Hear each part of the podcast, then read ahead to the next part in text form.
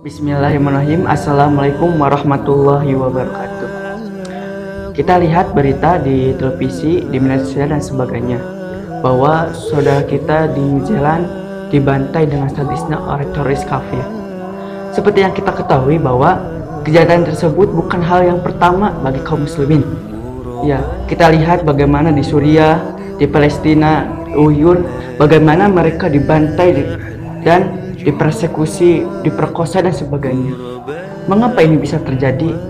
Karena uh, kita kehilangan uh, salah satu pelindung kita. Kita kehilangan salah satu uh, orang atau kepemimpinan yang dapat menyelamatkan kita. Kita lihat kejadian-kejadian pada dahulu pada zaman para sahabat dan sebagainya. Bagaimana khalifah-khalifah terdahulu menjaga kaum muslimin, baik itu nyawanya, hartanya, kehormatannya, keturunan dan sebagainya. Lihat sekarang ketika pemimpin tersebut tidak ada, bagaimana nasib kaum muslimin? Mereka semua dibantai dan sebagainya. Uh, ada pengutukan, pengutukan, pengutukan tanpa ada pembalasan, tanpa ada pelawaian yang sangat berarti. Ini akan memberikan kepada mereka kaum kafir untuk terus-terus melakukan penistaan kepada kaum muslimin. Mereka terus menistakan Nabi Muhammad. Yang lebih parah itu ketika sudah menistakan ajaran Islam. Jadi pada intinya itu adalah bagaimana caranya supaya bisa menyelamatkan mereka semuanya. Tidak lain yang tidak bukan adalah harus adanya seorang pemimpin.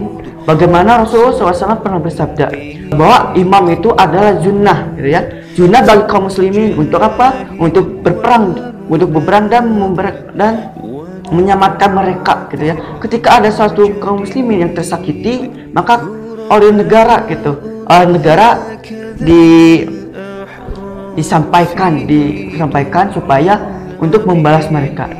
Ada salah satu usul fikih yang menyebutkan suatu kewajiban tidak akan terlaksana oleh kewajiban tersebut maka sesuatu tersebut akan menjadi menjadi wajib ini merupakan indikasi bahwa ketika khilafah tidak ada, semua hukum-hukum Islam tidak bisa diterapkan sehingga efeknya itu dapat membahayakan kaum muslimin dan bisa menggadaikan gitu, ya. saat Islam terus kaum muslimin bisa dibantai dan sebagainya maka uh, khilafah itu menjadi wajib gitu jadi uh, untuk membebaskan mereka kaum muslim itu hanya dengan satu gitu dengan khilafah gitu ketika khilafah tidak ada maka tidak akan mungkin semua problematika umat yang dirasakan oleh kaum muslimin itu bisa terselesaikan.